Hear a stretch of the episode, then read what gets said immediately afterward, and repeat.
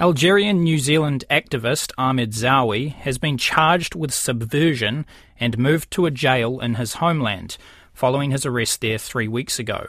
Mr. Zaoui was arrested after holding a political meeting at his home and releasing a statement calling for peaceful political dialogue. His New Zealand lawyer, Deborah Manning, says his family are very concerned for his welfare She's on the line now. Kia ora, Deborah. Tell us more about this charge of subver- subversion. What, what does it mean? Yes, well, we found out in recent days that Mr. Zaoui, um, after being arrested um, following this political meeting with his communique, has been charged with subversion, which is essentially a political charge. Um, because it's it's for him exercising his right to peaceful um, assembly, association, and expression. What sort of punishment does a charge like this carry? Yeah, so the, the punishment can um, be up to 20 years in prison. Um, there is a death penalty um, aspect to it. Um, yeah, it's, it's, a, it's a highly politicised charge, and it, it's within context of Algeria recently um, tightening its political um, space and cracking down and arresting journalists. And this has all come really as a surprise and shock to Mr. Zaoui and his family. And so, what are the concerns that Mr. Zaoui's family have uh, most, I guess, about his welfare at the moment?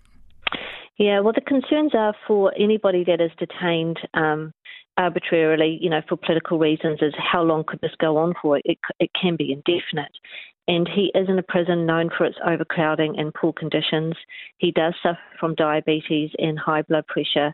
They're only allowed to see him for 15 minutes every fortnight now, and so there are concerns about his health and well-being, and, and they can't contact him. What steps are you taking to seek his release? So over the weekend, I uh, contacted the United Nations Working Group on Arbitrary Detention. This is an expert body within the UN and based in Geneva that allows um, for uh, uh, communications or complaints to be made um, seeking an urgent appeal. And that would mean that this UN group would contact the Algerian authorities to ask about the welfare and well-being of Mr. Zaoui and the basis of his detention. Um, the, the UN looks into cases where people are being held for political reasons because that is contrary to international law and standards. Is the New Zealand government assisting at all in this matter as well? We have an open um, line and channel of communication with the relevant New Zealand authorities. In this case, it's MFAT, the Ministry of Foreign Affairs and Trade, and uh, they have been, um, you know, very helpful in terms of providing um, advice and discussion with us just the, the political meeting that he held and the, the statement that he made. What what was he saying with, with this meeting and with this statement? Yes, so Algeria has been beset by um, economic crises, massive levels of poverty. There has been a tightening of media restrictions and a tightening of freedom of expression. And so Mr. Zaoui and others, other leaders, um, issued the statement saying, look, for Algeria to move forward, um, everybody needs to be united and committed to peaceful dialogue uh, while we while Algeria, you know, gets itself on the on the right pathway to navigate its way through the various challenges and to look after the needs of the people. Uh, Mr. Zaoui has always advocated for um, peace and dialogue and political solutions to problems, and this was um, in that vein.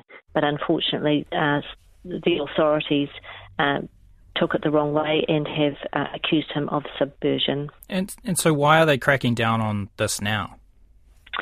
Yeah, that's a really good question. Um, there are internal tensions within Algeria. There are power struggles going on, and there is basically just um, a, a, wish from some members of this uh, regime to want to not allow any uh, democratic um, expression of views and so on. It's just, it's just symptomatic of um, authoritarianism.